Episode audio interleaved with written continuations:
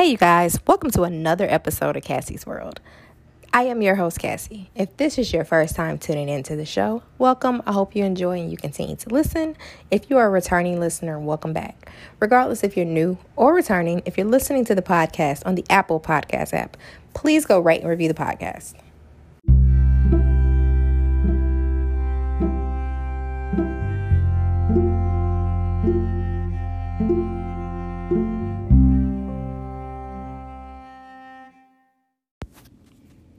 So, I don't know about you guys, but I am so over 2020.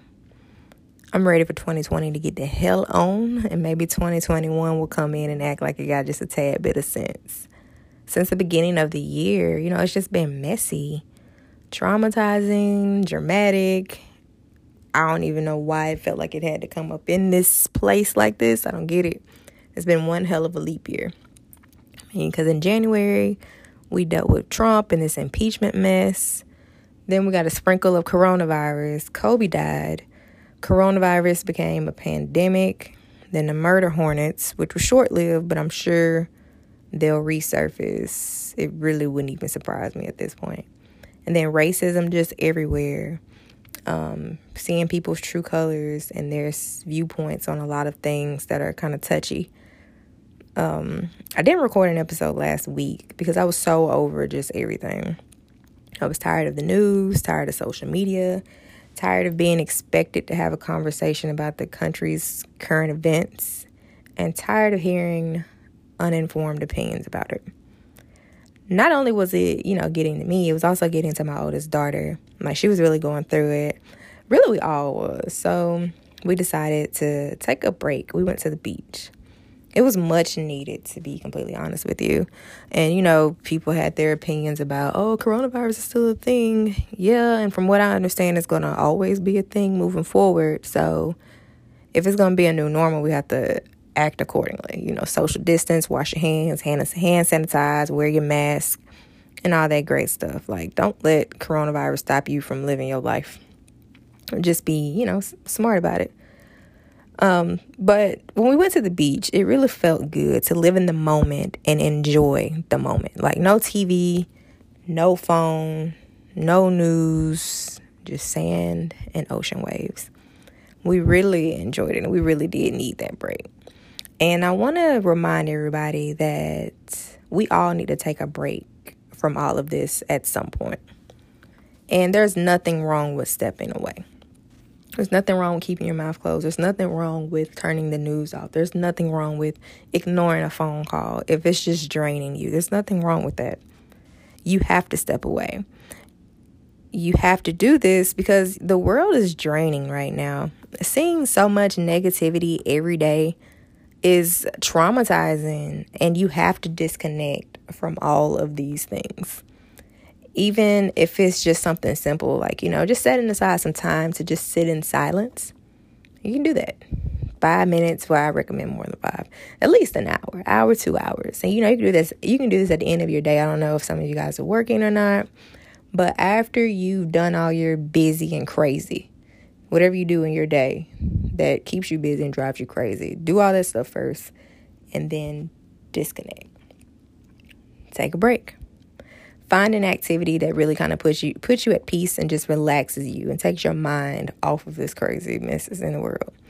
Um, I have a line of journals. Journal, get a coloring book, um, read. Just sitting down and just meditating, reflecting on what it is that you want, what is what it is that you need in this craziness most importantly, y'all, we have to log off of so- social media and just turn these phones off. Facebook is the absolute worst right now. Like, I'm seeing people's true colors. You know, it was driving me crazy seeing all this crazy mess. It was affecting my mood, my attitude. I found myself getting upset about the wrong things. I had to ask myself, you know, was I upset because I've been conditioned the last six months to be mad or was I truly mad because this was a real feeling for me? So, you know, once I started approaching situations like, okay, is this something that is really upsetting me? Am I really bothered by this or am I mad because everybody else is mad? I started to fall back, you know, into my normal self and started getting back into the groove of things.